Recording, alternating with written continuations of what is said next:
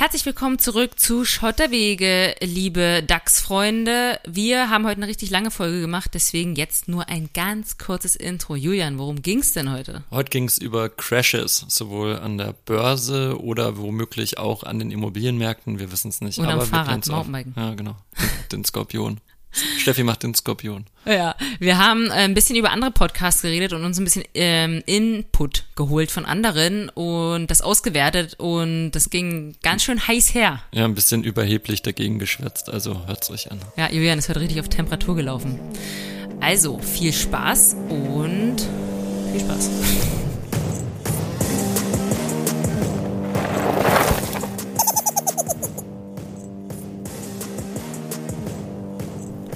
Hallo und herzlich willkommen zurück zu Schotterwege, ihr wissbegierige Hörergemeinde. Wie geht's euch und wie geht's dir, Julian? Mir geht's hervorragend, Steffi. Vielen Dank. Wie geht es dir?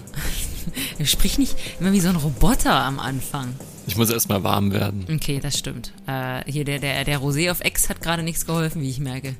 Nee, wenn du schon übers Wetter reden willst und dann hier fünfmal abbrichst. Dann, Ja, aber das Wetter, jetzt mal ohne Scheiß. Das ist doch, wir haben alle hier so viel mitgemacht diesen Winter und auch dem letzten, das letzte Jahr, also Corona und die ganze, ich will gar nicht davon anfangen, aber das Wetter, finde ich, macht jetzt einfach einen Unterschied. Okay. Findest du nicht? Ich meine, wir sind zusammen Rad gefahren, das war doch mega geil, Radfahren und überhaupt und Wind in den, in, Segeln. Wind im Trikot, laufende Nase, viel zu dick angezogen, geil. Ja, hervorragend. Hervorragend, okay.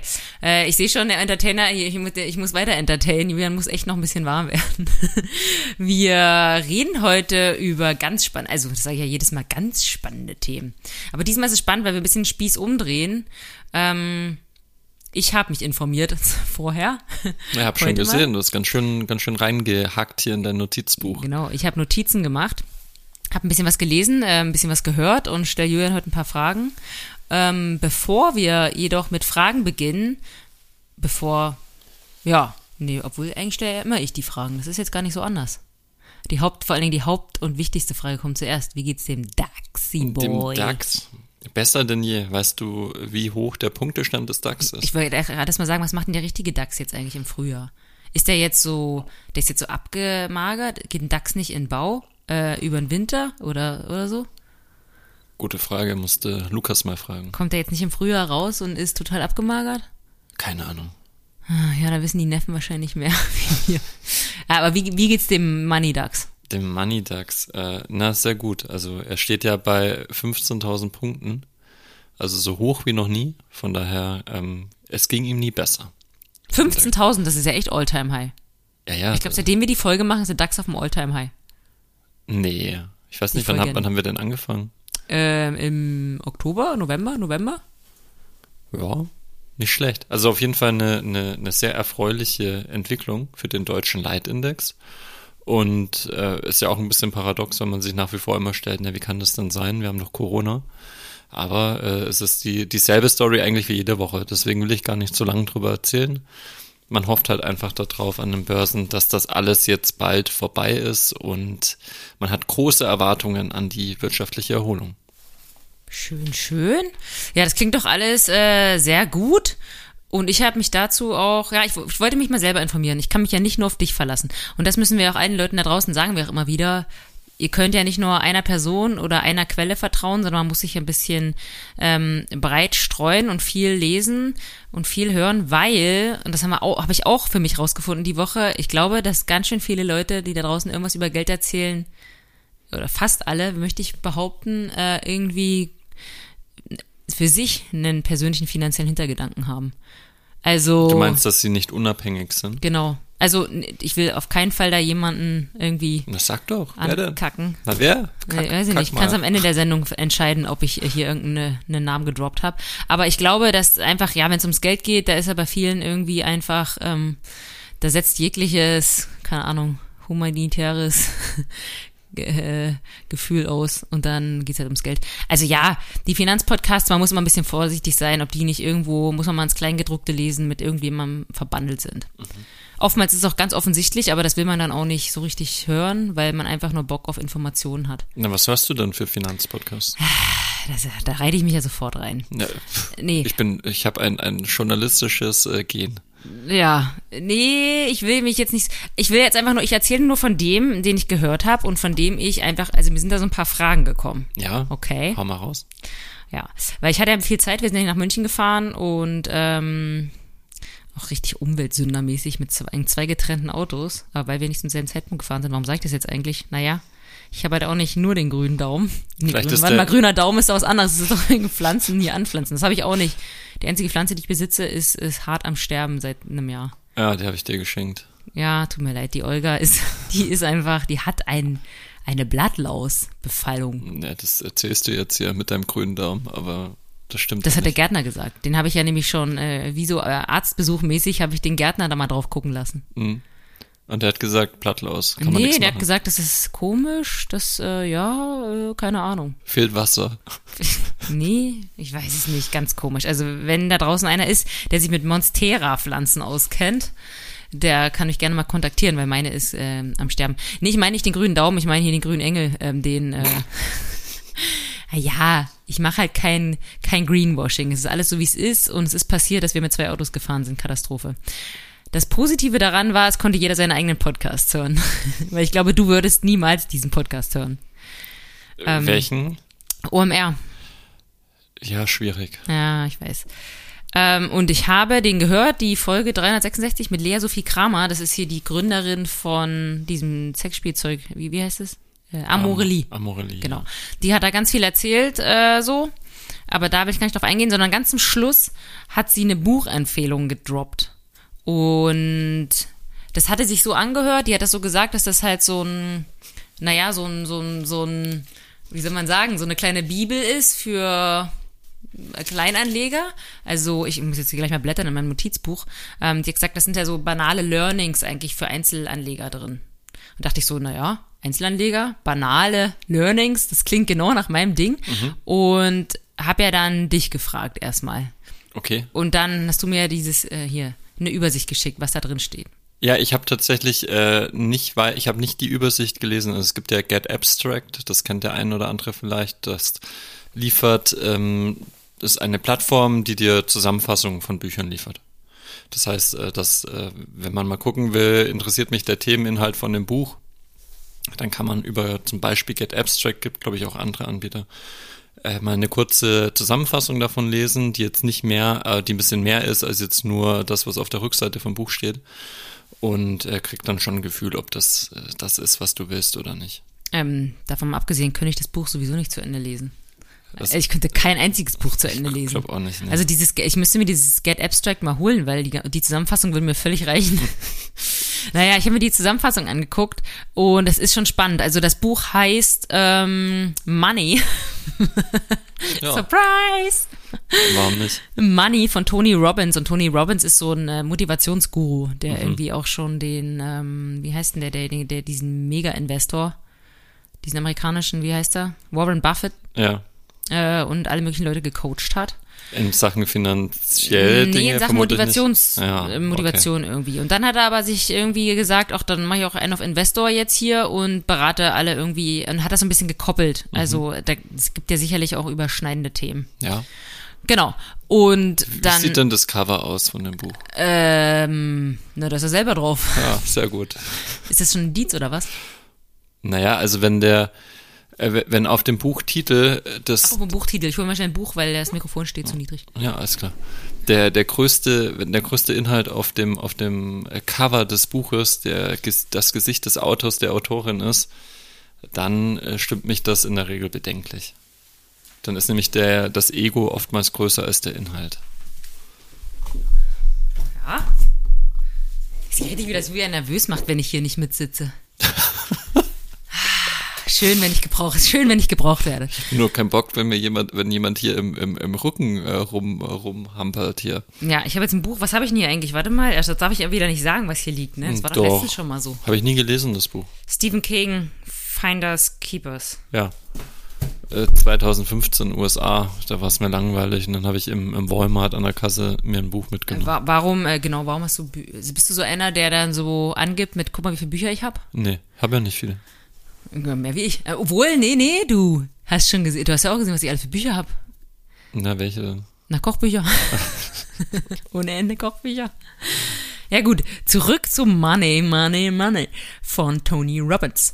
Ähm, das, die Takeaways ähm, sind, und das finde ich ja noch gut, werden sie reich aus eigener Kraft? Ähm, Finanziell reich aus eigener naja, genau, da muss man erstmal reich ähm, auch ähm, so ein bisschen de definieren. Ich gehe mal davon aus, da das Buch Money heißt, dass es um finanziellen Reichtum geht. Naja, genau. Ähm, und dann, jeder kann sich Vermögen ansparen, das finde ich auch okay, weil jeder kann reich werden, glaube ich nicht. Oder Korrekt. zumindest finanziell reich, aber jeder kann sich was ansparen, das glaube ich schon. Ja. Ähm, und was ich auch, also so Sachen wie halt Gebühren und Steuern mindern, also dass nur das äh, langfristig Mhm. zum Erfolg, also das ist, macht ja Sinn. Also tatsächlich glaube ich, das macht Sinn. Und auch diesen Spruch, den habe ich mir notiert, weil den fand ich echt irgendwie krass.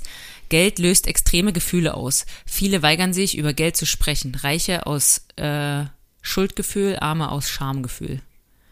Das finde ich äh, irgendwie, ähm, es- also das ist ein bisschen sehr krass in zwei Hälften geteilt, weil es gibt ja auch ganz viel dazwischen und die wollen auch nicht über Geld reden. Ja, richtig. Aber ich glaube, das hat schon irgendwie einen Touch von Wahrheit auch. Ja, also das Geld, was sehr emotionales ist, da gebe ich ihm vollkommen recht, klar. Ob es jetzt, genau, ob es nur diese zwei Gruppen gibt, keine Ahnung. Ja. Und dann, und dann kam der Quote, der, äh, den hast du ja auch gleich rausgefiltert, äh, uns dazu bewegt Das hat. war das Einzige, was ich gelesen habe. niemals- Also ich habe das, ich habe das Cover gesehen, den Titel und den Spruch und dann habe ich mir gedacht, naja, hier guck mal, Weißt ob Spruch das noch? was. Nee, aber ich glaube, der ist nicht der Erinnerung wert. Äh, genau, also in, in Zitat, äh, hier, wie heißen die Anführungsstrichen, äh, steht, im Wesentlichen bedeutet Geld Macht. und da war bei uns so, äh, nein, wir machen hier Amazon wieder zu. Aber ich muss mich jetzt mal kurz äh, revidieren, ähm, dass das ist natürlich jetzt einfach, also wenn ich nur das Zitat so lese, vielleicht zieht er das ja auch, auch selbst aus einer sehr kritischen Perspektive, das weiß ich natürlich nicht. Aber wenn, das klang jetzt alles so in diesem ganzen Kontext, als wäre das, als wäre das geil, Geld zu haben und, und Macht zu haben und Mhm. Ja. Geld bringt dich zur Macht. Also Macht allein, das Wort ist schon, also Macht, Ja. egal in welcher Form, Ja, ist einfach schwierig. scheiße. Und ich würde kein Buch lesen, wo der Mensch, der es geschrieben hat, der Autor irgendwie das Wort Macht in den Mund Also genommen hat. es sieht alles sehr nach sehr viel Ego aus, aber ich müsste, ich könnte nur final darüber urteilen, wenn ich tatsächlich die 600 Seiten über Geld gelesen hätte. Vielleicht abschließend, äh, das finde ich eigentlich noch eine, cool, eine gute Sache, das habe ich noch nie so gesehen, ähm, steht in diesem Takeaways, dass das Geheimnis äh, eines erfüllten Lebens ist Freigiebigkeit. Und da dachte ich so am Anfang so, ja, das klingt ja so wie geil, dann kannst du jedem Armen was schenken und fühlst dich gut. Aber an sich ist es ja, wenn man es mal runterbricht aufs normale Leben, man fühlt sich ja immer gut, wenn man anderen was Gutes tun kann. Und optimalerweise macht man das mit Zeit. Man kümmert sich um andere Menschen, man nimmt sich Zeit, mit Menschen zu reden, denen ein Lächeln zu schenken, was auch immer. Aber vielleicht fällt das vielen Menschen schwer und wenn die dann halt hier und da und dort was spenden können und ähm, irgendwelche ähm, Funds da machen können. Das, da sind ja die Amis ganz groß drin in ihren Charity-Sachen, Ja. wo man auch immer nicht weiß, wie viel davon dann wirklich Charity ist. Aber die können Er sich damit auch, halt. Wie war sein erstes Thema? Äh, steuerliche Erleichterung? Ja, achso, ja, da schließt sich der Kreis. Ja. Ja, aber das kann ich schon ein bisschen verstehen, dass das Spaß macht, wenn man äh, so viel Geld angespart hat, dass man freigebig sein kann. Ja. Dass man viel Trinkgeld geben kann, dass man hier und da irgendwas unter, finanziell unterstützen kann. Das könnte sich halt jemand, der so an der Existenzgrenze äh, lebt, natürlich nie machen. Natürlich nicht. Und der hat dann immer sich im Fokus, weil er ja überleben muss. Und wenn man dann quasi auch für andere da sein kann, auch wenn es finanziell ist, ich meine, das ist natürlich, ne, das ist natürlich der leichteste Weg äh, finanziell, weil Zeit ist halt aufwendiger. Aber besser als nichts. Ja. Ähm, würdest du dir das Buch denn kaufen? Nee, wegen dem Cover nicht und wegen dem einen Spruch mit der Macht. Äh, Und, weil ich kein Buch lese. Okay, Aber ja, aber, aber diese, das kann, könntest du auch vorweg sagen, weil ich kein Buch lese. Nee, aber ich dachte, ich hatte halt so ein bisschen, du kennst es doch, manchmal hat man Bock, was zu kaufen, gerade bei Corona. Irgendwie, man kann nicht shoppen gehen und irgendwie will man sich mal was kaufen. Und das kennt ihr da draußen bestimmt auch. Da habe ich auch noch einen Tipp für euch. Äh, Steffi Marz Merchandise Online Shop Ja. geht nächste Woche online. Und dann gibt's wieder richtig coole Sachen zu kaufen. Okay, Werbung Ende. Ähm, nee, ich finde das Buch, also so wie ich es jetzt in diesem, ich habe mir das ganze Ding durchgelesen, was du mir geschickt hast, und ich finde das schon spannend. Und ich glaube, für Leute, die wie ihr da draußen, also wir schätzen unsere Zielgruppe so ein, ist das doch sehr hilfreich, weil Sachen drin stehen, die wir eigentlich auch sagen, aber natürlich viel ausführlicher. Ja. Okay. Also ich kann, wie gesagt, ich kann nichts dazu sagen, weil ich das Buch nicht gelesen habe. Es wirkt auf den ersten Blick ein bisschen zwielichtig, aber der Typ kann bestimmt sehr überzeugend sein. Also ich stelle mir richtig vor, dass er halt eine krasse, so ein richtige Salesperson ist, die extrem gut verkaufen kann und wahrscheinlich so ein, klingt jetzt so negativ, aber so ein Menschenfänger ist. Das heißt, der einfach gut diese Emotionen, Ängste, ähm, äh, Bedürfnisse von Menschen so abgreifen kann in seinem Schreiben. Sonst hätte er nicht wahrscheinlich den bisherigen Erfolg gehabt. Ja. Aber ob das jetzt finanzökonomisch alles so sinnhaft, wenn, wenn so ein Motivator ein Buch schreibt, bin ich immer ein bisschen zwiegespalten. Ja, aber du sagst ja auch, hast ja immer gesagt, dass dieses ganze Börsentreiben irgendwie ja auch so eine Psychologie der Massen ist. Ja. Heißt, wenn er das versteht, also als Motivator verstehst du ja, glaube ich, auch ein bisschen Psychologie. Na, Jetzt muss ich mir das Buch halt doch kaufen. Ja, äh, du kaufst es dir, wenn du es durchgelesen hast, ähm, verlosen was an unsere treuen Hörer. Alles klar. Signiert von Finanzjulian. Genau. Mit persönlicher Widmung. Ja. Gibt es auch mal so ein Buch raus, wo so ein fettes äh, Gesicht von dir vorne drauf ist und drunter steht, äh, nee, nee, nee, was würde bei dir drunter stehen? Ich wollte mal ein Buch machen tatsächlich. Also ich war schon so weit, ich habe mit einem Lektor gesprochen und ich hatte schon mal ein Kapitel geschrieben und äh, so, so eine Überblick, so einen Überblick. Ich wollte machen äh, 101 Dinge, die ein Mountainbiker tun muss. Das weißt du doch, war letztes Jahr erst. Ich wollte schon alles Mögliche schon machen. Ist dann daran gescheitert, dass es so ein ähnliches Buch schon gibt und dass es halt irgendwie, boah, weiß ich nicht, dann mir auch irgendwie doch ein bisschen Da kam was dazwischen. kam was dazwischen.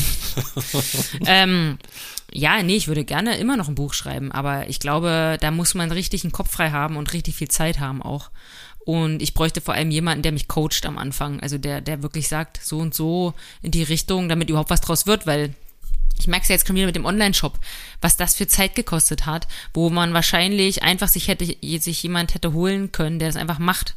Aber ich bin ja dann auch so wissbegierig und will es selber erfahren. Und das ist ja auch irgendwie cool, nur es kostet halt unglaublich viel Zeit. Und wenn du selbstständig bist, kannst du nicht so rumtrödeln. So ist das. ah. Nee, mein Buch, aber wenn ich ein Buch schreiben würde, wäre definitiv kein Bild von mir drauf. Ja. Also, äh, nee. Das finde ich schon ein bisschen weird. Aber, muss ich auch dazu sagen, ich merke es ja bei Instagram, Fotos mit Gesichtern drauf, mit Emotionen, die gehen auch einfach viel besser als alles andere. Also in dem Sinne verstehe ich das schon. Und wenn du einen Verlag hast, hat der Mitspracherecht, äh, wird er schon sagen, mach mal, mach mal deine Visage da drauf, dann verkaufen wir besser. Ja. Gut. Gut, gut. Okay, heute bist du aber in der passiven Rolle hier, ne? Ja, ich lehne mich heute einfach mal zurück Ja. und Ich hoffe, ihr da draußen genießt das auch, weil ich habe ja nicht so eine beruhigende Stimme wie Julian. Ich bin ja eher wie so ein Dampfwalze. ach, nix, nächster Punkt. Wie Nächster geht's weiter? Punkt. Es geht weiter mit äh, dem OMR, also am Ende vom OMR-Podcast. Das ist total geil. Ich bin ja total entspannt und, und du bist hier mit deinem Blog und, und blätterst schon die Seiten um. Ja, ja, entspann dich. Äh, und zwar die Finance Corner mit Erik Potzwald, heißt er, glaube ich. Mhm. Ähm, zufälligerweise auch Gründer von Scalable Capable. Cap Jetzt ich schon wieder. Ich kann es nicht sagen, bei mir ist es immer Scalable Capable. Scalable Capital. Was ist das? Sowas ähnliches wie ähm, Trade Republic oder so, oder? Ähm, ich habe, ich muss gestehen, ich habe äh, Scalable Capable habe ich nie, habe ich nie runtergeladen. Ähm, aber sie bringen dir, nee, es ist nicht dasselbe. Ich muss mich damit zum näher belesen. Aber du kannst, es, ist, es ermöglicht aber unterm Strich, ähm, ist mein Verständnis, ermöglicht es dir ein, einfach äh, auch ein bisschen diesen, diesen einfachen Zugang zum, zum Börsenhandel. Ob es jetzt genau dieselbe Struktur hat wie, wie Trade Republic, keine Ahnung. Ähm, naja, also ich kann es auch nicht sagen. Aber ich Hast finde einfach, ich hast einen sehr kompetenten äh, Fachmann hier neben dir sitzen. Äh, Ja, naja, aber du bist ja heute auch mal. Ich, sonst bin ich immer in der Rolle. Ähm, genau, also der, jetzt muss ich mal hier umblättern, ich habe so viele Notizen, das ist ja Wahnsinn. Und dieser ähm, Erik Potzwald hat dann ähm, darüber diskutiert, dass es jetzt verschiedene Stimmen gibt, die sagen, dass es einen Crash geben wird. Und also ich glaube, wir reden jetzt mal rein von einem äh, Börsencrash. Also jetzt mal nicht den Immobiliencrash, da können wir auch noch drüber reden. Aber es gibt irgendwelche Stimmen, die sagen, nee, auf keinen Fall, das sieht alles gut aus, es geht weiter nach oben. Und dann gibt's andere, zum Beispiel den Jeremy Grantham, das ist so ein Typ, du hast gesagt, du kennst den auch, der Nee. ähm, kenn den nicht. Investiert schon seit 50 Jahren äh, irgendwie an Kapitalmärkten, kennt sich da aus, so ein großer Green Tech-Investor. Okay. Hat anscheinend 95 Prozent seiner, äh, seines Vermögens schon an irgendwelche, äh, so, ja, grü grünen, nachhaltigen Projekte gesponsert. Jetzt will ich mir nicht zu viel erzählen, das ist nur nachgequatscht. Also hört, hört euch das OMR-Ding an, ähm, wenn ihr das genau wissen wollt. Auf alle Fälle, dieser Jeremy Grantham hat wohl gesagt, dass in den nächsten sechs bis zwölf Monaten ein riesen Crash geben wird, der größer ist als die Dotcom-Krise. Das war ja, wann war das? 2002, 8, 12? Nee, wann? Dotcom? Dotcom 2003, 2, 3. Ja. Und das war ja schon massiv. Also es soll wohl noch schlimmer werden. Und er sagt, dass ähm, der Grund dafür irgendwie die, jetzt musst du mir das gleich alles erklären, Late Stage Bubble äh, im Kryptobereich und im Specs-Bereich sein soll. Das soll erstmal einer verstehen. Also ich verstehe Okay. das so, dass es halt eine Bubble gibt. Das ist, haben wir ja schon ein paar Mal diskutiert. Könnte man vielleicht auch mal drüber reden, was ist eigentlich eine Bubble, die jetzt halt irgendwann explodieren muss. Okay. Ähm, eine Bubble. Und da kriege ich doch Angst als Kleinanleger. Ja. Also es, es wird eine, also eine, genau, also ein Crash. Naja, also wo fängt man an? Also ein Crash ist ja in, in der, ein Börsencrash bedeutet, du verlierst in kürzester Zeit brechen die, die Werte dieser Titel oder dieser, oder diese ähm, Märkte brechen zusammen. Und das heißt, dem ging oft vor, vorweg ging eine Blasenbildung. Ähm, eine Blasenbildung bedeutet, du bewertest einen Finanztitel zu dem Betrag X und ähm, dieser Betrag X ist aber deutlich höher als der tatsächlich faire Wert. Nichtsdestotrotz, also obwohl eine Überbewertung stattfindet, steigt der Wert dieses Finanztitels weiter, weil sich vor allem Investoren aneinander hängen, also sogenanntes Herding-Prinzip, also Herdenverhalten. Da wären wir wieder bei Psychologie der Massen und äh, glauben und treiben so durch ein, durch, ein, äh, durch ein extremes Handeln, also eine Nachfrage nach diesem Titel, diesen Preis in die Höhe. Das führt dann so weit, dass äh, irgendwann ähm, aufgrund von diversen Ereignissen, es kann alles Mögliche sein, anfängt dieser, dieser, dieser Wert, den diesen Finanztitel, dieser erhöhte Preis, ähm, der angezeigt wird, dass der eben dann als nicht nachhaltig empfunden wird und dann eben zusammenbricht. Das heißt, ein Crash ganz formell beschrieben ist, sagst du in der Finanzwelt ein Crash ist, wenn ein Titel mehr als 30 Prozent abgibt in über mehrere Monate oder für die für die Statistiker, ähm, wenn die Standard wenn zwei wenn eine Abweichung vom Mittelwert äh, in Höhe von zweimal der Standardabweichung stattfindet. Das wäre also μ minus zwei Sigma. Das wäre ein Crash. Okay. Okay. Ähm, Müh minus zwei Sigma. Das war jetzt ein richtiger Bonsenspruch, ey. gar nicht. Das sind so die, die, die Finanzleute unter sich. Ja, nee, aber man muss es ja auch nicht ver verkomplizieren. Auf jeden Fall äh, die Frage, was ist jetzt ein Crash? Es gibt diese Diskussion, wann passiert ein Crash? Das ist so ein, so ein Dauerthema. Also du kannst jede Finanzzeitung der Welt aufschlagen und, und du findest bestimmt einmal in der Woche irgendeinen Investor, einen Hedgefondsmanager, irgendjemand mit viel Geld, irgendein Prophet, der meint, es passiert jetzt ein Crash in irgendeinem Bereich. Das ist nichts, nichts sonderlich Neues und insbesondere dann natürlich, wenn die Kurse ein sehr hohes Niveau haben. Die Kurse momentan haben ein sehr hohes Niveau. Wir haben es ja vorhin gesagt. Der DAX ist beim Alltime High 15.000. Dow Jones hatte auch Alltime High. Nasdaq, die ganze Tech ähm, Entwicklung in den letzten Jahren war ja, äh, in den letzten Jahren nur seit Corona. Die Stay-at-Home-Aktien war ja äh, abnormal und äh, korrigieren natürlich jetzt auch wieder. Ähm, die Frage, was, was ist jetzt seine Argumentation? Also du sagst Late Stage Bubble. Aber Naja, genau, im Specs-Bereich und Specs, das habe ich dir, also das ist ja irgendwie, das kannst du nochmal erklären, dass da irgendwie die Unternehmen, nee, das wird wie so ein Leerkauf, nee, ich weiß nicht, wie man es erklären kann. Aber du hast zwei Punkte gesagt. Du hast einmal gesagt. Krypto. Nee, du hast ja also ganz viele Dinge durcheinander gewürfelt und das finde ich immer so verwirrend an diesen ganzen Podcasts. Ähm, da, da kommen immer Aussagen und dann kommen Begrifflichkeiten, die werden zusammengeworfen und es klingt dann halbwegs kompetent, aber eigentlich habe ich jetzt den Punkt noch nicht verstanden. Da hast du doch die bei der Höhle der Löwen auch enttarnt jetzt letztens. Ach ja, die wollten eine Working Capital. Da war, wusste keiner von den Investoren, was eigentlich Working Capital ist. Das ist auch sehr, sehr interessant. Also, Na, für mich hört sich an wie arbeitendes Kapital. Ja, genau, aber ähm, aber ne, witzig, dass die das nicht wissen. Nee, die wissen das nicht. Die, die denken, nee, also die denken, Cash ist Working Capital, aber Cash ist Cash und kein Working Capital. Hm. Money is money. genau.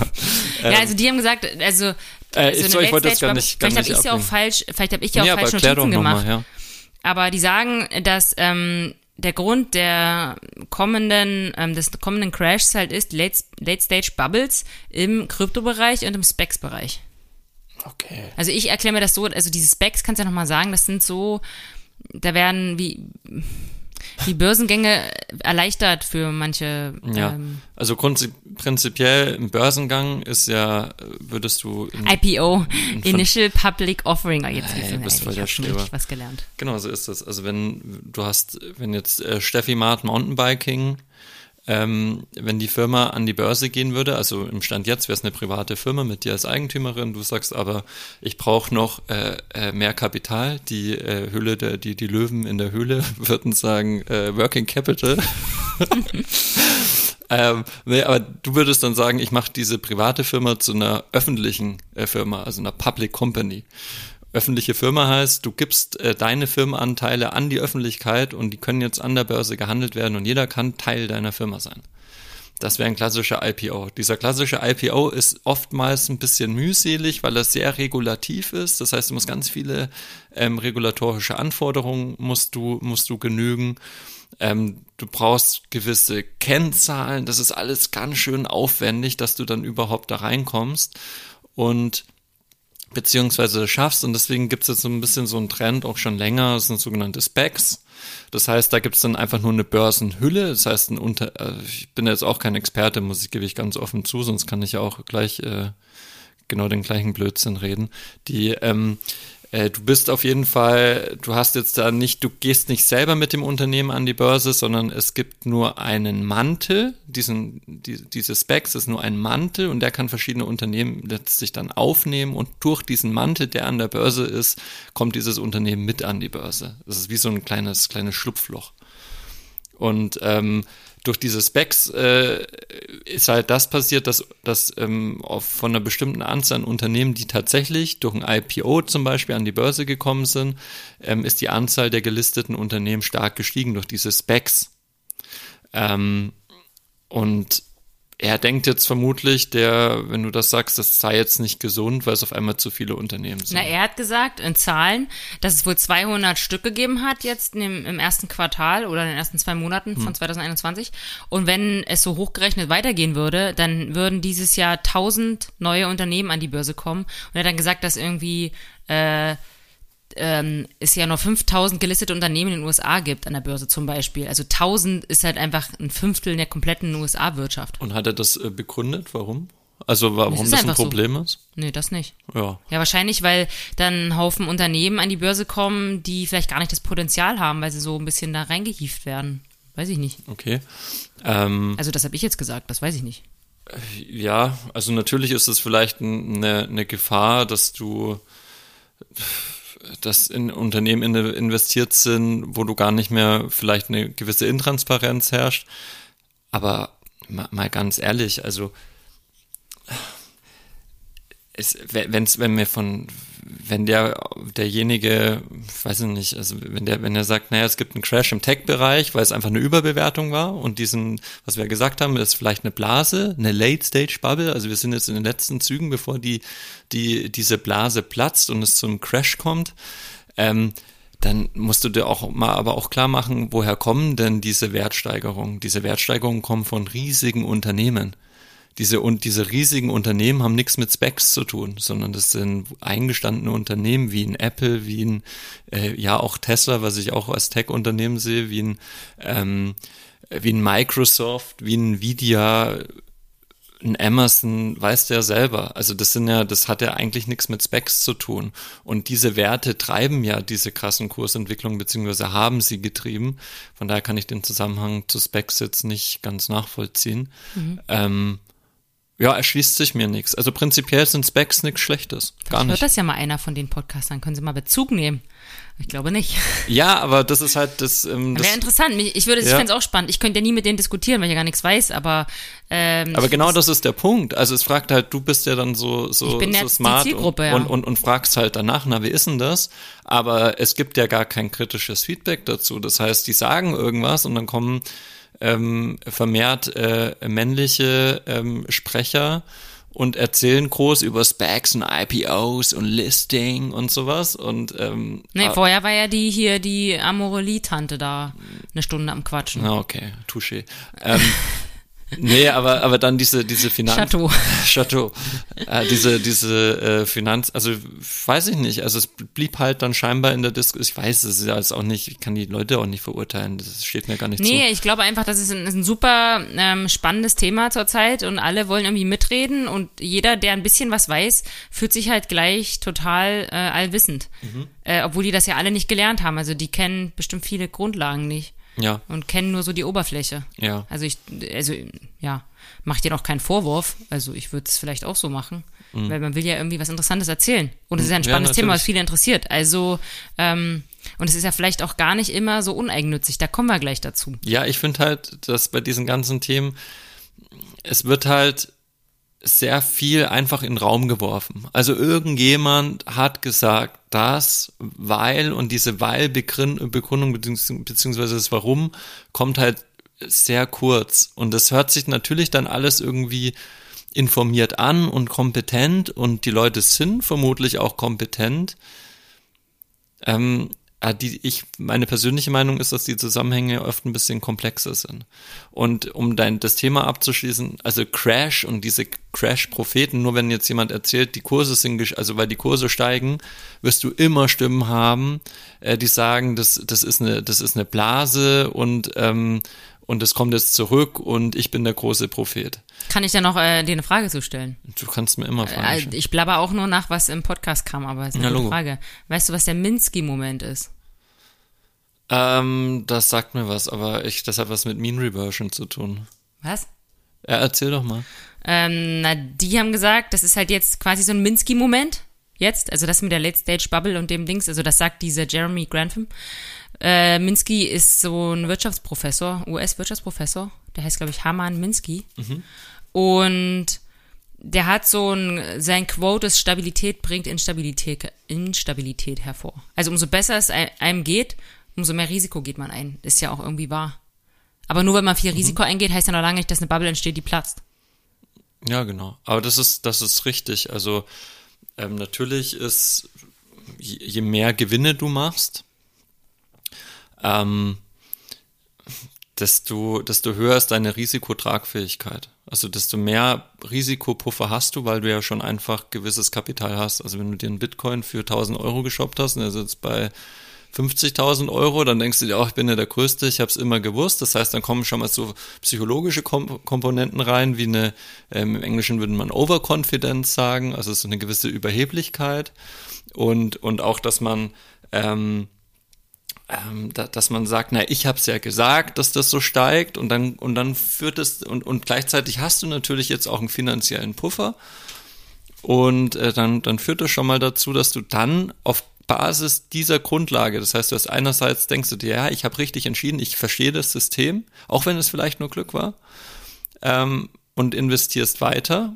und äh, dann kann das natürlich in, in zwei Richtungen gehen. Und, und das meint er vermutlich auch mit dem Minsky-Effekt.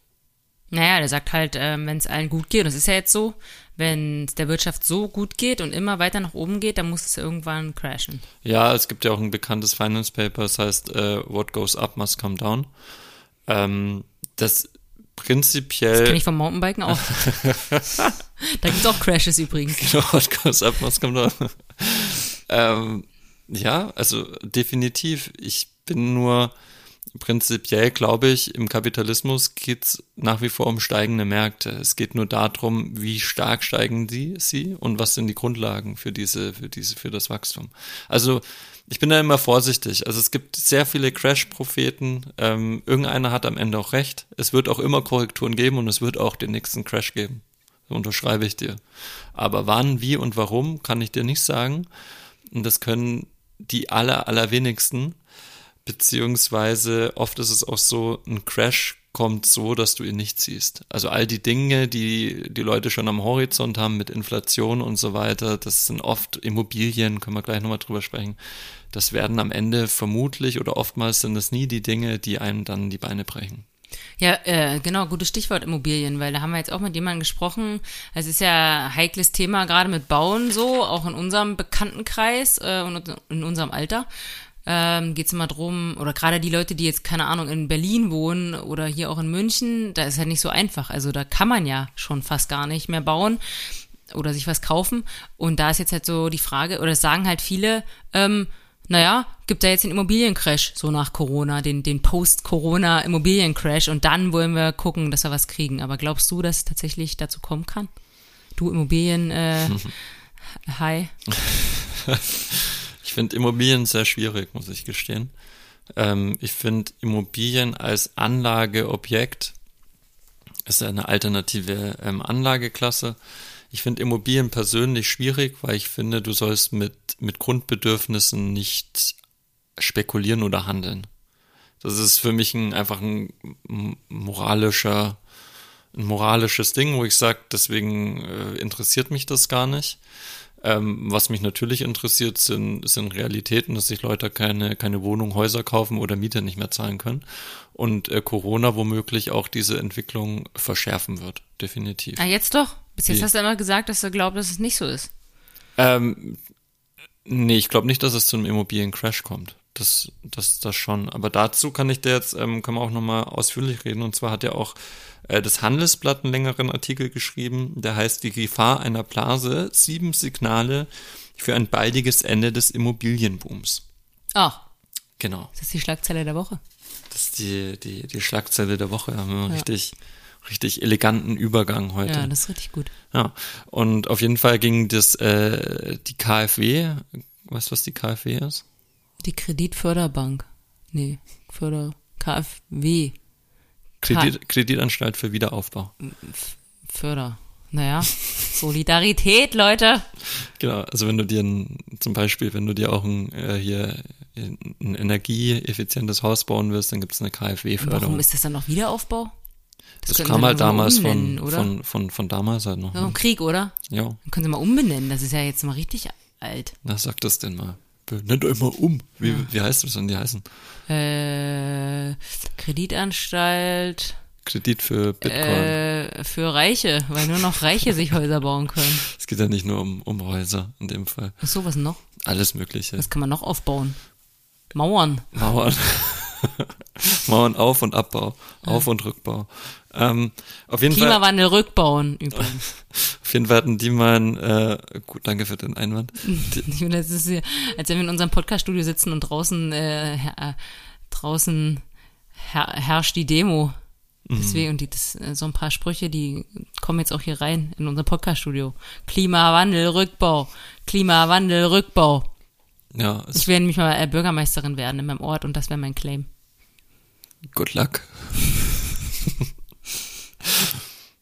soll ich anfangen oder wollen, ja, ja, ja, wir über deine, war, über deine Kandidatur reden? Nee, äh, das ist noch nicht spruchreif. Okay. Und zwar, die, die KfW hatte mal eine, eine Studie rausgebracht vor kurzem, da hat sie gesagt, äh, es gibt über, überhöhte Immobilienpreise in Großstädten. Und das ist jetzt, äh, würden wahrscheinlich die meisten so unterschreiben. Hm.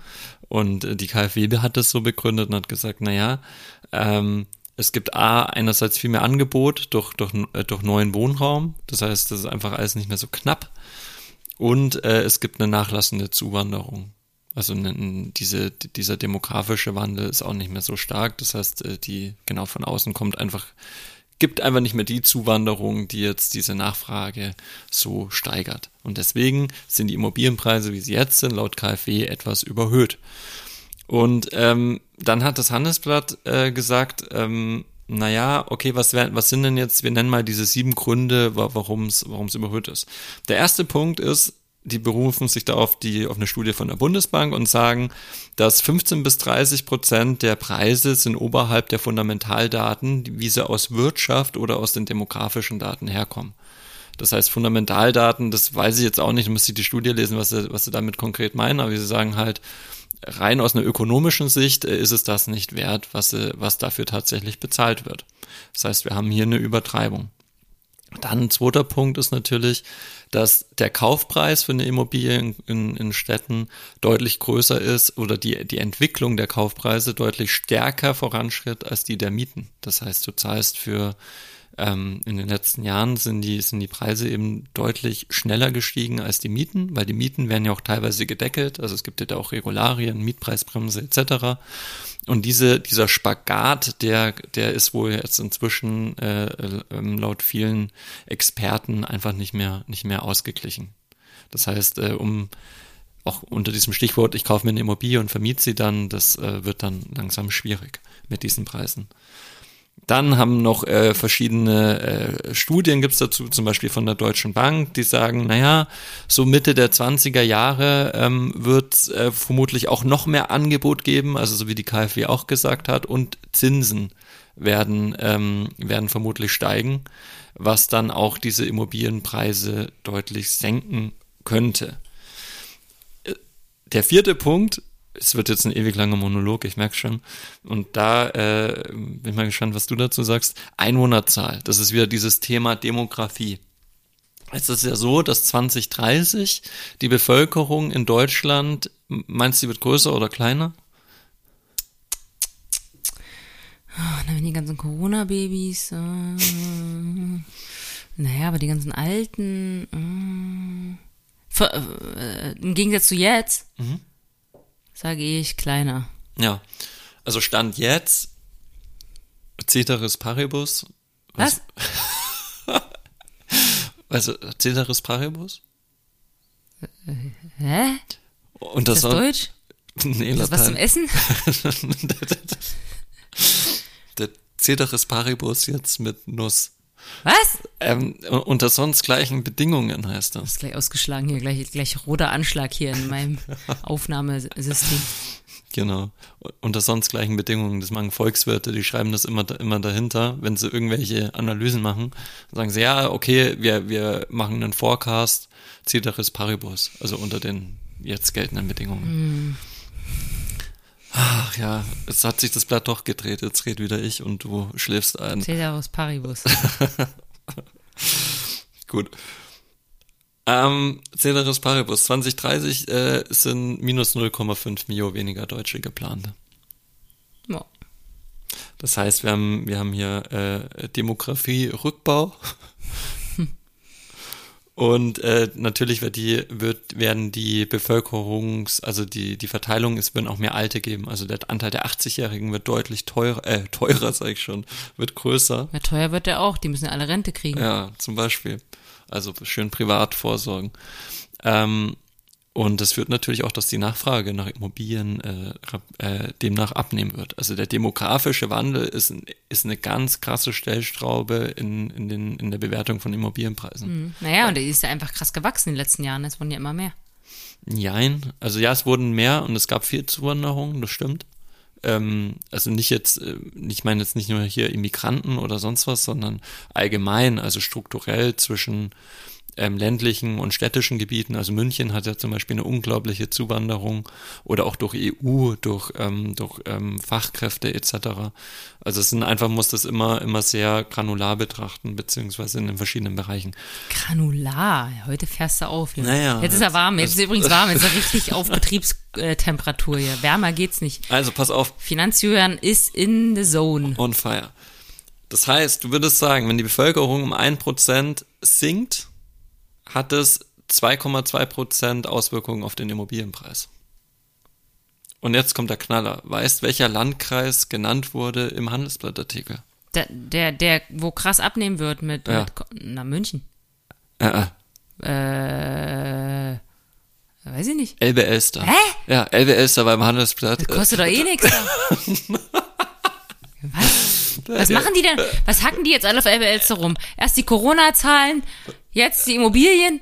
Ey, bei uns kostet der Quadratmeter Bauland 14, Quadrat, 14 Euro. Was, wo soll es da noch hingehen? Na, weiß ich auch nicht. Jetzt Aber, wirklich, wirklich jetzt? Ja, die haben ge- gesagt, also demografischer Wandel muss man halt auch äh, natürlich, wie ich gesagt habe, äh, differenziert betrachten. Und äh, den größten, den bef größten Bevölkerungsrückgang, also jetzt bisher, hatte der Elbe, Landkreis Elbe-Elster zu verzeichnen. Und wir kommen jetzt zurück Und bauen Haus. und bauen ein Haus, wie Idioten. Toll, dass du mir das jetzt sagst. Noch haben wir nichts unterschrieben. Gottes Willen, ey. Das findest du auch noch witzig.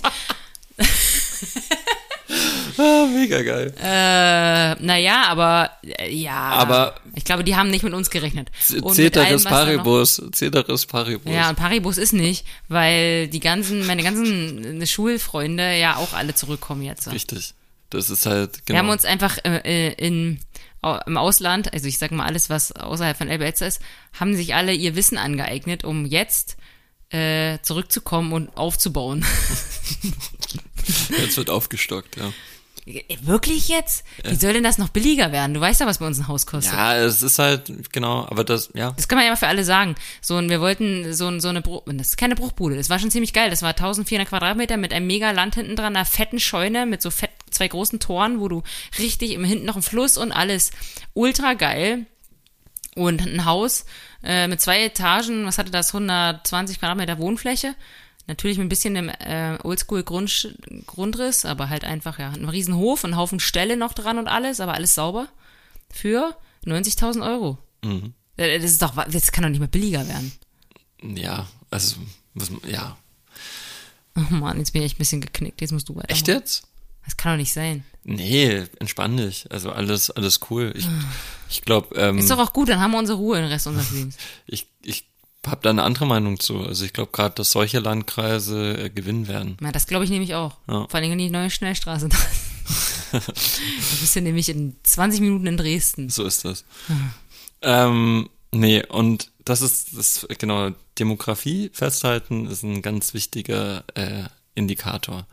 Aber ich glaube eben, dass diese, diese, diese Sensitivität zwischen Bevölkerungswachstum, Rückgang und Immobilienpreise, das wirkt, das sage ich jetzt einfach mal so im OMR-Style, ähm, das wirkt vor allem auf überhitzte Preise. Also beziehungsweise auf, auf Ballungszentren wie München, wo du es dann wirklich merkst, wenn Angebot äh, knapp, äh, knapp wird, genau, beziehungsweise Nachfrage einfach extrem stark ist. Ich glaube, im Elbe-Elster-Kreis interessiert das keine Sau. Wollen wir mal sehen. Ähm, genau, dann allgemein ist, ein, äh, ist eine verstärkte Skepsis in der Branche da. Das heißt, es gibt da immer mehr, ähm, muss ich mal kurz meine Notizen gucken, das heißt, äh, Immobilienstimmungsindex, äh, der geht auch, ist rückläufig derzeit. Das ist ein Punkt, den das Handelsblatt argumentiert. Und äh, auch interessant, ein weiterer Punkt, dass äh, die, die Verschuldung nimmt zu. Das heißt, die Darlehenssumme, die du im Schnitt aufnimmst für, für eine Immobilie, äh, wird immer größer, was natürlich auch irgendwie logisch ist, weil ähm, ja auch die Immobilienpreise steigen. Also das finde ich jetzt nicht so den, das Argument. 2011 ähm, waren es 150.000 Euro, 2020 waren es wie viel im Schnitt? 250. 285. Nicht schlecht äh, geschätzt, aber immerhin plus 90 Prozent. Aber eben scheinbar prozentual zum Anstieg der Immobilienpreise nochmal mehr. Also die Darlehenssumme steigt stärker als die Immobilienpreise. Und der neben Demografie für mich der Ja, weil die Leute nicht mehr auf der Kante haben, deswegen. ja. Und ja, es ist auch äh, ja guter, gutes Argument, äh, die Nebenkosten werden natürlich auch größer. Also wenn du jetzt vor ein paar Jahren angenommen, das Haus kostet 100.000, dann zahlst der Makler und, Bau, und den ganzen anderen Baunebenkosten, Notar, Grundbucheintrag etc., äh, Grunderwerbsteuer, ähm, Grunderwerbsteuer, ähm, ja, zahlst du, zahlst du, sagen wir mal 10%, dann hast du 10.000 Euro Nebenkosten wenn jetzt die Immobilienpreise um 40 Prozent äh, steigen, dann wird aus den 10.000 halt mal ein deutlich größerer Betrag, beziehungsweise, ähm, genau, also kannst du kannst du ja ausrechnen. Das heißt, diese Nebenkosten werden größer und diese Nebenkosten musst du halt erstmal auf den Tisch legen. Und das können halt junge Familien nur sehr schwer. Und äh, folglich wird dann auch vermutlich die Darlehenssumme größer. Ich hoffe, ich habe jetzt keinen Quatsch erzählt. Auf jeden Fall äh, für mich wichtigster Punkt tatsächlich neben Demografie, warum, was Indikatoren für eine Krise sein könnten, Bauzinsen. Was zahlt man gerade für Bauzinsen? Na, unter einem Prozent. Wenn du viel, viel Eigenkapital hast. Ja, ja. aber ich glaube selbst, also, ja, um ein Prozent. Ja, genau. Also extrem billig. Extrem billig und es äh, rechtfertigt dann natürlich auch höhere Preise, ist natürlich auch in einer gewissen Weise klar. Ähm, und äh, aber da ist halt wieder dieses große Thema Inflation. Ähm, wenn Inflation kommt, dann wird die EZB in Europa äh, mit, mit einer Zinsanhebung gegensteuern gegen diese Inflation, dass wir nicht zu viel Inflation haben. Wenn wir höhere Leitzinsen haben, dann haben wir auch teurere Bauzinsen. Heißt, es wird einfach der Teil, den du nur für Zinsen bezahlst, für dein Darlehen wird deutlich größer. Aber das jetzt heißt, doch wieder, ich weiß noch, dass du mal gesagt hast, dass es so aussieht, als würde sie nie wieder höher werden. Was? Die, die Darlehenszinsen. Oder? Nie wieder höher. Naja, aber wir haben doch da mal drüber gesprochen, irgendwie, dass wir gesagt haben, das ist jetzt auf so einem niedrigen und immer denken alle, ja, irgendwann wird's teurer, irgendwann wird's teurer und dann wird das alle froh waren, dass sie irgendwie auf zehn Jahren ihre Zinsbindung hatten. Dann wurde es aber immer billiger und immer billiger. Und Ja, dass so man eigentlich das. denkt, es wird wahrscheinlich nicht mehr teurer. Ja, also das, was genau, wir hatten ja nach der Immobilienkrise äh, 2008 ähm, hat ja die EZB, nach, dann in Folge kam ja die Staatsschuldenkrise 2011 und die EZB hat angefangen mit ihrer expansiven äh, Geldpolitik. Das heißt, sie haben Geld in den Markt gepumpt und dadurch die Zinsen, den Leitzins auf jetzt 0% runtergedrückt. Und diese Niedrigzinsphase hält ja jetzt extrem lang an. Also wir sind jetzt im Jahr 2021 und, und wir haben immer noch 0% und wir haben, und die EZB pumpt jeden Monat äh, Summen in den Markt, wie sie noch nie vorher getan hat. Also es diese, diese, wo man anfangs gedacht hat, wir haben nur ganz kurz Niedrigzinsphase, das ist halt nicht passiert, sondern wir kommen jetzt in so ein, in so ein, wir haben so einen Drogenzombie erschaffen, der halt immer mehr will und ähm, das ist schwierig, da wieder rauszukommen. Hm. Aber es kann schon passieren, dass die Zinsen wieder steigen. Natürlich, natürlich. Aber krass, ich hatte das so in Erinnerung, dass es gar nicht so äh, wahrscheinlich ist. Nee, jetzt gerade nicht. Also wer, wer, es ist meine persönliche Meinung. Ich kann mir das nicht vorstellen, ähm, dass jetzt die, die, die EZB ist voll dabei. Also die es sind gerade Geldmengen ohne Ende am Markt. Ich kann mir gerade nicht vorstellen, wie, wie, wie man da akut und gerade mit Corona, wo, wo auch Geld, wo der Markt auch Geld braucht nach wie vor, wie man da jetzt einfach ad hoc äh, Kehrtwende machen soll. Kann ich mir nicht vorstellen. Naja, das ist doch gut für alle, die jetzt bauen wollen. Die können beruhigt noch warten, bis sie ihren Kredit nehmen. Genau. So schnell wird nichts passieren. Auf jeden Fall deine, deine Frage auch, ähm, wa- was hat jetzt äh, Corona damit zu tun? Ähm, äh, er- erzähl doch nochmal, was, was, was war da deine. Naja, dass dein jetzt, Gedanke? jetzt viele Leute äh, arbeitslos werden oder zumindest lange in Kurzarbeit waren und sich halt irgendwie ihre Abbezahlen von Haus nicht mehr leisten können. Mhm. Und glaubst du das? Äh, nur bedingt, nee, ich glaube nicht. Also ich weiß nicht, aber ich habe auch keine Daten dazu oder keine Ahnung, aber ich glaube, dass die Leute, also sicherlich haben viele äh, weniger verdient, aber es ist ja auch nicht viel auszugeben gerade. Also äh, w- w- ja, jemand, der so ein normales Leben, ich, also im Anführungsstrichen normal, was ist schon normal, aber hier mal irgendwie essen gehen oder Urlaub fahren oder irgendwie Shopping und alles sowas, also normal Lebens, also so Freizeitsachen, war ja alles nicht. Also jemand, der jetzt, und jemand, der jetzt so krass an der Existenzgrenze da so und jeden Pfennig umdreht, der hat sich wahrscheinlich auch kein Haus gekauft in den letzten Jahren. Aber das ist vielleicht ein bisschen kurzsichtig, weiß ich nicht. Ja, ähm, also ich glaube tatsächlich auch, also wenn ich, wenn du dir anguckst, was so ein Haus kostet, ich glaube, das ist inzwischen tatsächlich nur noch den Wohlbetuchten ähm, gegönnt. Und äh, persönlich kann ich mir das schwer vorstellen, muss ich gestehen, ohne jetzt da konkret Daten zu haben. Ich kenne nur die Daten, die die Wirtschaft hergibt und die ähm, und da denke ich an, was sind die Arbeitslosenzahlen? Die Arbeitslosenzahlen im März sind 6,2 Prozent für 2021. Das ist ein sehr niedriges Niveau. Also man Was war es letztes Jahr? äh, 5,1 Prozent vor einem Jahr. Also ein Prozent mehr. Genau ein Prozent mehr, aber trotz Corona, muss man ja auch mal sagen. Also trotz einer, einer krassen Rezession in, nach wie vor. Ähm, Und äh, dann habe ich natürlich auch geguckt, was ist denn die Kurzarbeitszahl? Also wie, was ist denn der Anteil davon? Wir hatten 2019 nur mal vom Gefühl, hatten wir 150.000 Kurzarbeiter im Schnitt. Im April 2020, also im Hoch von Corona, wo wirklich gar nichts mehr ging, wo die Wirtschaft auch völlig überfordert war mit Lieferketten, Wertschöpfungsketten, mit der ganzen Situation, hatten wir 6 Millionen Kurzarbeiter, also unglaublich hoch. Im Januar 21, das sind jetzt die letzten Zahlen, die ich gefunden habe, haben wir 2,6 Millionen. Also du merkst, trotz nochmal komplett Lockdown jetzt, ist die Anzahl der Kurzarbeiter auch nochmal deutlich niedriger. Ähm, was auch dafür spricht, dass die Wirtschaft äh, auch besser umgehen kann mit diesem, mit diesem Problem Lockdown.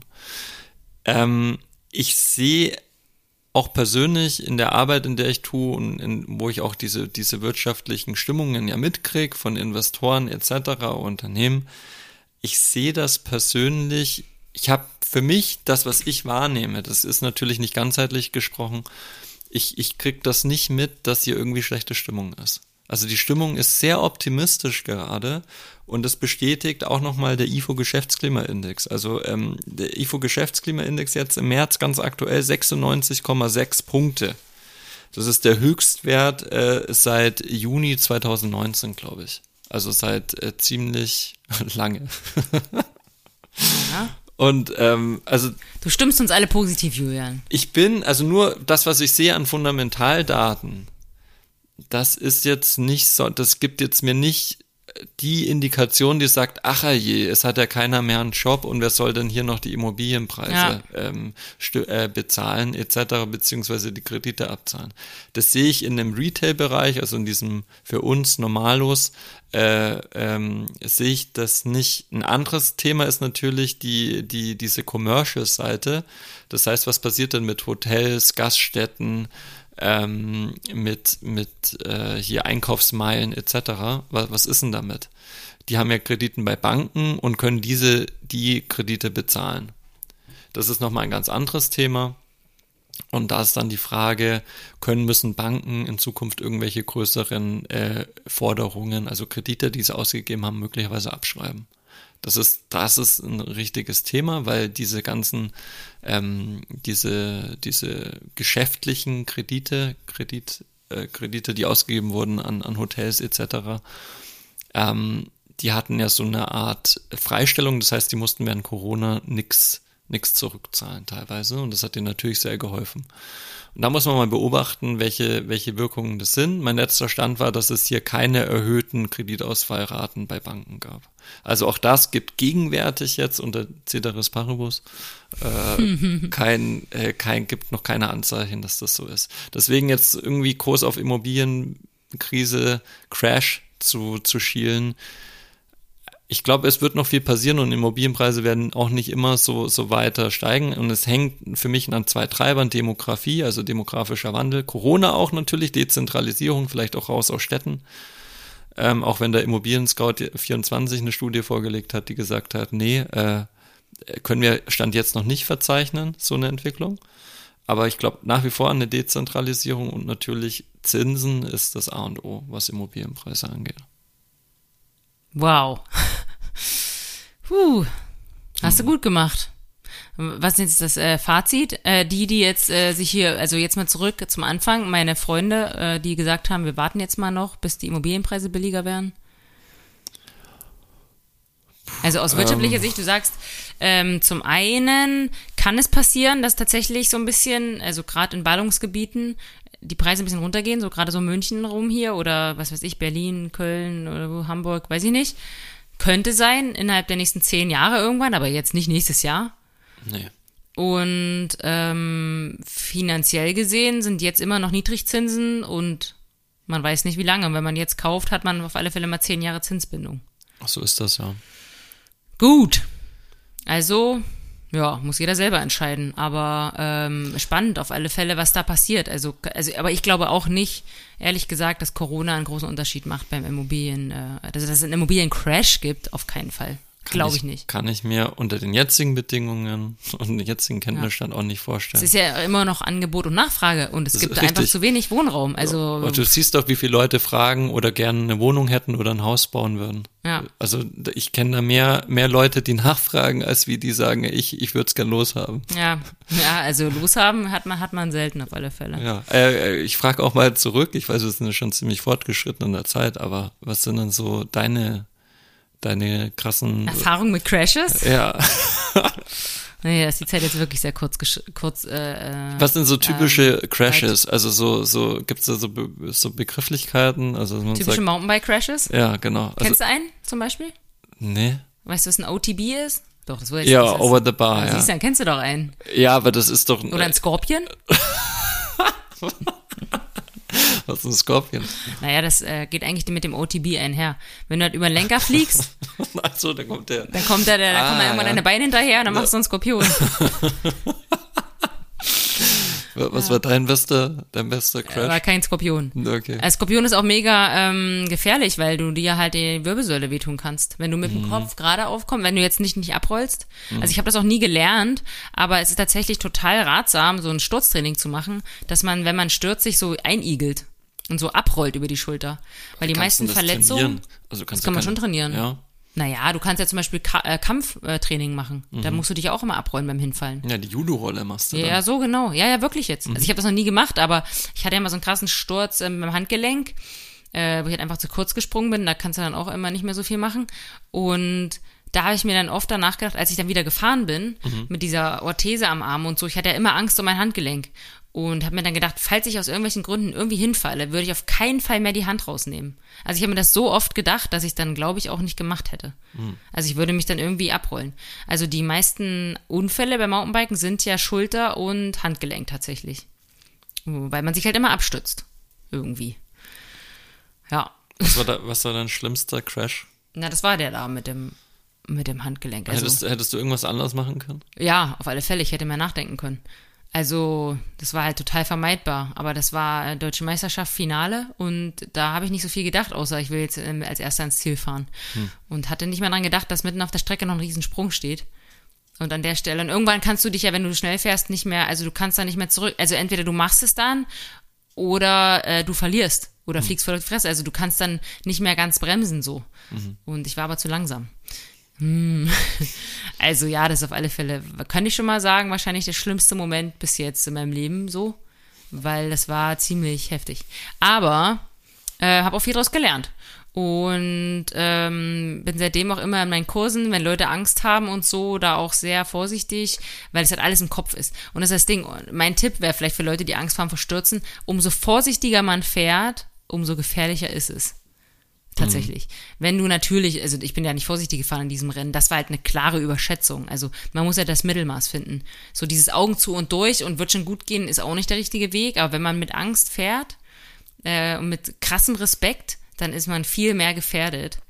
Äh, das ist auch ein bisschen mit Schonern, so mit Protektoren. Also wenn man fährt, ich hatte ja, ich habe ja ganz selten so Rückenprotektor getragen. Das ist natürlich jetzt total ein schlechtes äh, Beispiel, aber ich hatte nie einen gefunden, der richtig gepasst hat. Und wenn du irgendwas anhast, in dem du dich eingezwängt fühlst, dann fährst du halt nicht so gut, als würdest du dich frei fühlen. Ähm, genau, dafür hatte ich aber immer so einen Nacken, ähm, so einen Nackenprotektor an, weil ich dachte, äh, sich irgendwas brechen ist schlimm, aber äh, Genick ist halt am schlimmsten. Was sind das für Themen jetzt, ey? Was um, es geht um Crashes. Ja, Crashes, Mountainbike-Crashes sind nicht schön. Aber äh, das geht, meistens hat man ja irgendwie eine ein, einigermaßen weiche Landung, deswegen fahre ich lieber Trails, die so technisch sind. Meinetwegen, ähm, ja, so, so enge Kurven und so oder auch mal was Steiniges, weil man da nicht so schnell fährt. Umso schneller du fährst, umso, äh, finde ich halt, umso gefährlicher ist es. Weil wenn du aus dem Stand umfällst, was soll passieren? Ja, ich finde das schon ganz schön gefährlich, was du auch so langsam fährst. Kann, kannst du ein Lied von, äh, von, äh, Von singen. reden. Du bist doch auch, Ein Lied ähm, von reden. du bist doch auch im, im Stehen gestürzt und hast eine ziemliche Wunde. Das sehe seh ich jeden, jeden Morgen, wenn ich mir die Socken anziehe, sehe seh ich den, das, Erinnerung. das Dilemma. Rabenberg 2020. ich war dabei. Ja, ja, ja, das, das, ja, Ja, genau. ja. Nee, äh, wir sind wirklich ganz schön fortgeschritten. Ich wollte eigentlich noch äh, zum Thema hier Krypto, das können wir vielleicht ganz kurz machen, weil der, der Kollege äh, hier ähm, von Scalable Capable, ja. der war ja nicht zu Ende, äh, nicht, äh, der hat nur 15 Minuten gesprochen, aber halt ähm, Ach, ja. die we- weirdesten Sachen. Und dann hat er halt gesagt, dass jetzt auch Scalable Capital äh, und äh, aber auch Goldman Sachs anscheinend, ich weiß nicht wer noch, jetzt so Krypto-ETFs sozusagen, also ETPs anbieten. Und das und alles, was er gesagt hat, waren alles, ähm, das waren alles Nachteile. Hat er denn, hat er denn gesagt, was ein ETP ist? Äh, ja, Long und Short habe ich dahinter stehen. Ja, nee, na, ähm, nee, aber also was er halt, na sag's nochmal für alle, aber nicht so ausschweifend. Ja. Ähm, Exchange Traded P P P P P Product. Product. Ähm, ja, also ein ETF ist ein Exchange Traded Fund und wenn du es zum Beispiel über einen Rohstoff machst, dann wäre es ein ETC, Exchange Traded Commodity und beim Bitcoin oder sowas würdest du am ehesten vermutlich nicht ETP, weil das ist eigentlich der Überbegriff. Ähm, ETC, Exchange Traded Crypto. Crypto, ja, genau.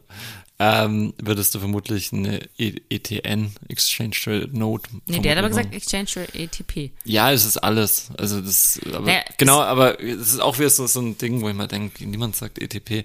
Ähm, auf jeden Fall, oh Gott, ich bin ganz schön überheblich gegenüber den Typen. Äh, ich will dich gar Nicht, dass die morgen hier anrufen. Ja, also will ich gar nicht. Die haben, also die haben, haben bestimmt mehr Ahnung als ich. Ähm, die, Bestimmt. die äh, Mu minus 2 Sigma. E gleich M mal C Quadrat, mehr kann ich nicht. Ähm, Und nicht mal das verstehe ich. Auf jeden Fall Krypto, also das heißt, du kannst Kryptowährungen in einem ein ETP wäre ein Finanztitel, das handelbar ist. Äh, Ein Finanztitel, der handelbar ist über Börsen. Ja. Und das heißt, äh, du kannst über diesen ETP, das ist wie eine Hülle, und da packst du jetzt zum Beispiel Bitcoins rein, Ethereum, Litecoin, whatever, irgendwelche Kryptowährungen und machst diese dadurch handelbar. Du kriegst aber nie einen Bitcoin oder, oder einen Litecoin, sondern du kriegst lediglich diesen Finanztitel, beziehungsweise das funktioniert dann vermutlich so wie eine, wie eine Schuldverschreibung und, und der Emittent ähm, besichert diese mit echten Kryptowährungen. Also der Emittent sagt quasi, hält im Hintergrund dann Bitcoin, also wirklich Bitcoin, und, ähm, und, diese, und dieser Finanztitel ist dann sowas wie ein Anrecht auf diese Kryptowährungen. Du selbst hast aber nie Kryptowährungen. Also das heißt, du hast nie, nie wirklich einen Bitcoin. Und deswegen, ich verstehe es nicht so ganz. Und das heißt, du fällst quasi von, von dieser Bitcoin-Logik, also angenommen, ich habe einen Bitcoin und kann damit machen, was ich will. Ich kann damit Tes mir einen Tesla kaufen oder, oder was auch immer. Ich kann damit oder mir ein Bier kaufen. Ich kann damit bezahlen. Ich habe damit einen Use Case ähm, versus äh, ich habe einen Finanztitel, den mir irgendjemand ausgibt und dem ich dafür bezahle, dass er, dem ich Verwaltungsgebühren zahle, dass er Naja, das es geht hält. halt rein ums Handeln. Das hat er Ja. ja auch gesagt dann. Er hat äh, gesagt zum Beispiel, das Ding ist halt auch, äh, das mit Steuern, also dass es ja irgendwie anonym ist. Das ist ja das äh, alles, was äh, Kryptowährungen halt sind auch. Und ähm, das dürfen Banken irgendwie nicht machen. Also die dürfen gar kein Bitcoin handeln. Mhm, ja. Äh, und also wegen Geldwäsche und, und irgendwie so. Ja, äh, das Ding ist ja, Kryptowährungen, also Bitcoin lebt von Dezentralität, das heißt Hm. ohne Banken. Und jetzt kommt natürlich eine Bank wie Goldman Sachs oder, oder wer auch immer Scalable Capable. oder Scalable Capable und, und wollen natürlich an diesem Hype an, an Kryptowährungen, wollen sie noch Geld machen, nur mit, mit dem Handel an sich. Hm. ja. Und da sind wir und äh, Naja, aber man muss dazu sagen, weil ich muss ich mal kurz, also, also das Ding ist ja, das ist tatsächlich, und das kannst du ja nicht so ganz verstehen, weil es für dich so ganz normal ist, aber das Ding mit dem Hard Wallet und das irgendwie da runterziehen auf das Hard Wallet und irgendwie die, diese ganzen Codes da und so, das ist für so ein Normalo schon kompliziert. ja. Also, und das musst du halt dann nicht machen, weil du bist beteiligt, wenn der Bitcoin jetzt hier noch weiter abschießt, ähm, hast du dann auch Gewinn, aber du wirst natürlich nie einen Bitcoin haben. Also ja, Genau. klar, das ist halt, und äh, du kannst halt damit nicht bezahlen. Nee. Äh, und Du hast einen Finanztitel, den du dann auch noch mit, einer- mit einer halt Kapital, Kapitalertragssteuer versteuern musst. die haben halt Ähm, gesagt, dass halt der, der Vorteil ist, dass diese ETPs ähm, halt geringere Spreads haben. Also geringere, das habe ich sogar schon, das weiß ich sogar schon, was das ist. Also dass die weniger ähm, Ankauf, Verkauf äh, Gebühren kosten als normale Titel. Ja, das. Ja, okay. Also, Vielleicht habe ich dir jetzt auch was beigebracht. nee, sicher nicht. Ja, deswegen wollen wir trotzdem keine ETPs mit also, nee, also, äh, weiß ich nicht. Also, das Argument nee. Aber das Krasse ist ja, und jetzt mal zum Schluss äh, nochmal die Brücke zum Anfang, dass der Typ, dem das gehört, der Gründer von diesem, Ja. von dieser Plattform, dann Werbung für seine eigenen neuen Natürlich. EDPs macht. Natürlich. Also das ist halt schon, ey, da muss man echt ein bisschen vorsichtig sein. Und OMR ist ein super Podcast, also sie machen super Sachen und die, die interviewen ganz viele Gründer und man kann sich da Mhm. ganz viel äh, Input holen, aber sowas ist dann immer so ein bisschen schwierig, ja. glaube ich. Weiß ich Genau. nicht, frage ich dich. Ja, also OMR, ohne jetzt tiefer gehört zu haben, aber es scheint ja ein sehr erfolgreicher Podcast zu sein. Ja, der ist super. Also ich höre mit- den oft. Genau, mit, du findest ihn toll, interessante Gäste und ähm, die wissen schon, wie es wie es geht und diese, die greifen natürlich mit dieser Finanzecke auch nochmal äh, ein super akutes Thema ab.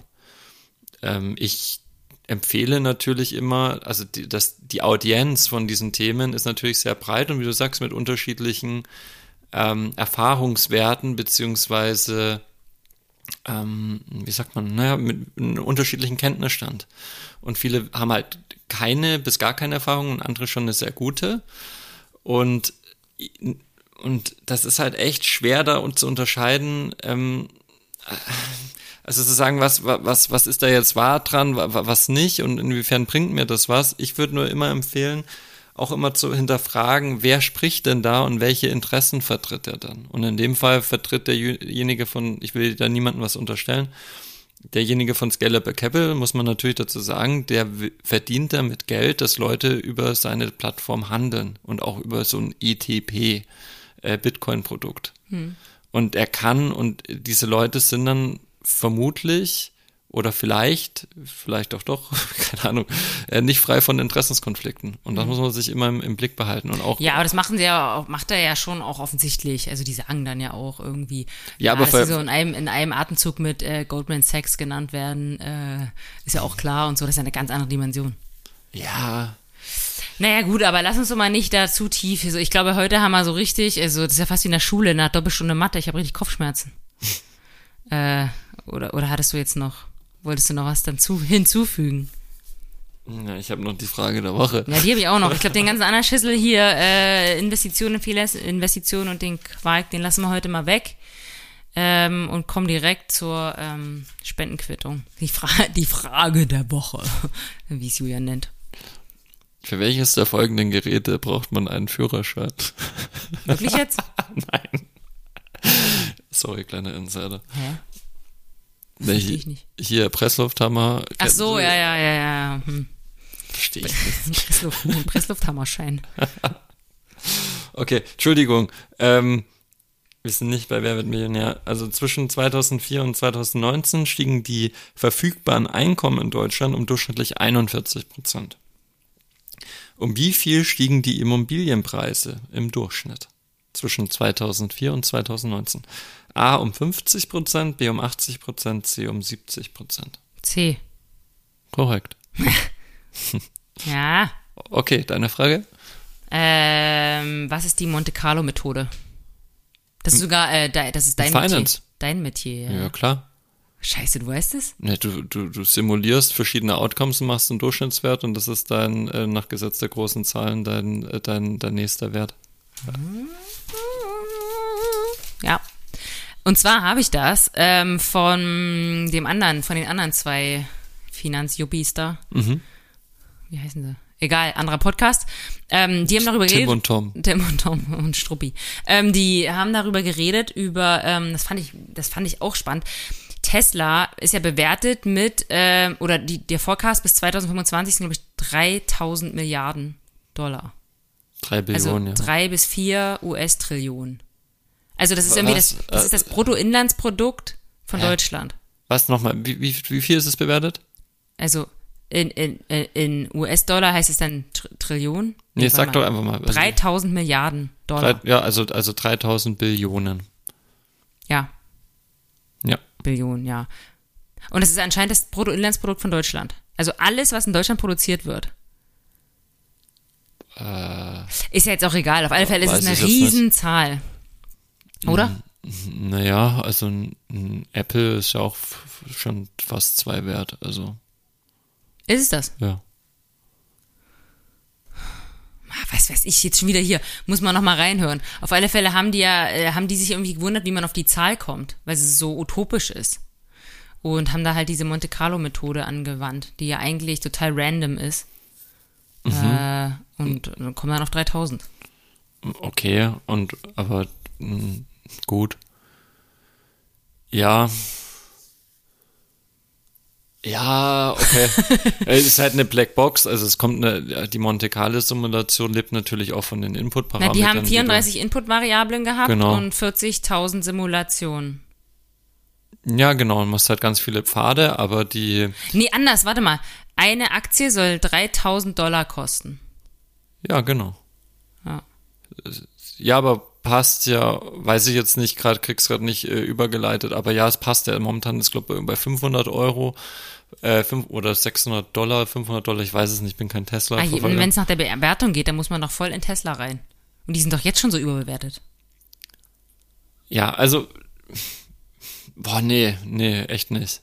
Also Tesla ist ein, ist ein ganz heißes Eisen. Ja.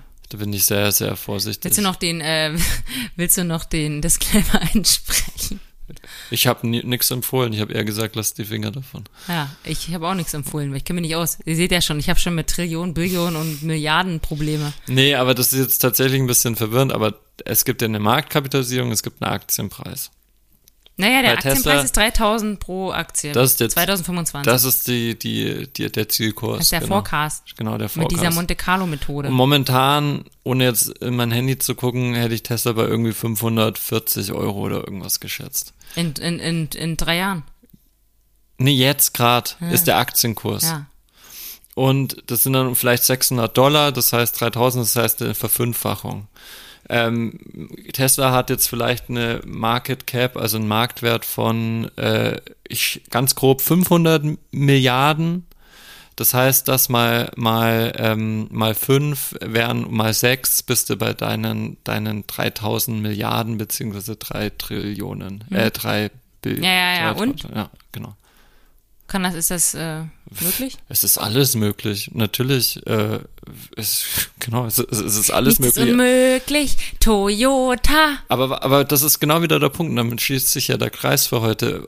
So what? Also wa- wa warum? Also Ja, die sagen das nur, weil sie irgendwie das, äh, weil sie das erklären wollen, wie das zustande kommt und dass alle denken. aber was haben sie denn jetzt erklärt? Sie haben jetzt gesagt, sie machen Monte Carlo Simulation, wo noch nie, wo wahrscheinlich 90 Prozent der Zuhörer noch nie Na, die haben selber erklärt, wie es geht. implementiert Deswegen habe ich doch diese 40.000 Simulationen. Und welche 34 Input-Variablen haben sie denn festgelegt? Ja, das haben sie jetzt nicht gesagt. Ja, genau. Und das ist ja genau der Punkt. Das klingt dann alles so fancy und ja, yeah, wir, wir haben es voll drauf, aber am Ende kann ich dir die Zahl auch würfeln.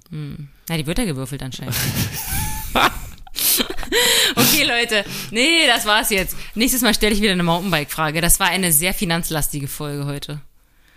Deswegen hast du das letzte Mountainbike-Wort. Ähm, ja, ja. Fahrt vorsichtig. Setzt euch einen Helm auf. Äh, und kommt mal in den Fahrtechnikkurs bei mir. Da könnt ihr was lernen fürs Leben und für eure Knochen. Dann bleiben die auch gesund. Sehr schön. Und du hast noch irg irgendwelche Ankündigungen bezüglich deiner, deiner äh, unternehmerischen Pläne? Äh, ja, der Online-Shop. nee, der, der ist noch nicht ganz spruchreif. Wir sind noch dran. Äh, nächste Woche erzähle ich euch dann was über die Investition der Woche und die sind definitiv Batikpullis bei steffimart.com slash shop. okay, Leute, danke für, also wer es, bis hierhin geschafft hat, wirklich ganz großes Kino. Und hat sonst nichts zu tun. Na, ey, Julian, der macht's jetzt zum, du, ich, das letzte Wort das hast du mir kaputt gemacht jetzt. Erst bitte nochmal einmal Helm aufsetzen und Habt eine schöne, nee, Ostern wollte ich auch nicht sagen, weil dann kann man sich nach Ostern nicht mehr anhören. Also wir sehen uns einfach, äh, wir sehen uns gar nicht, nee, wir hören uns nächste Folge. Ciao.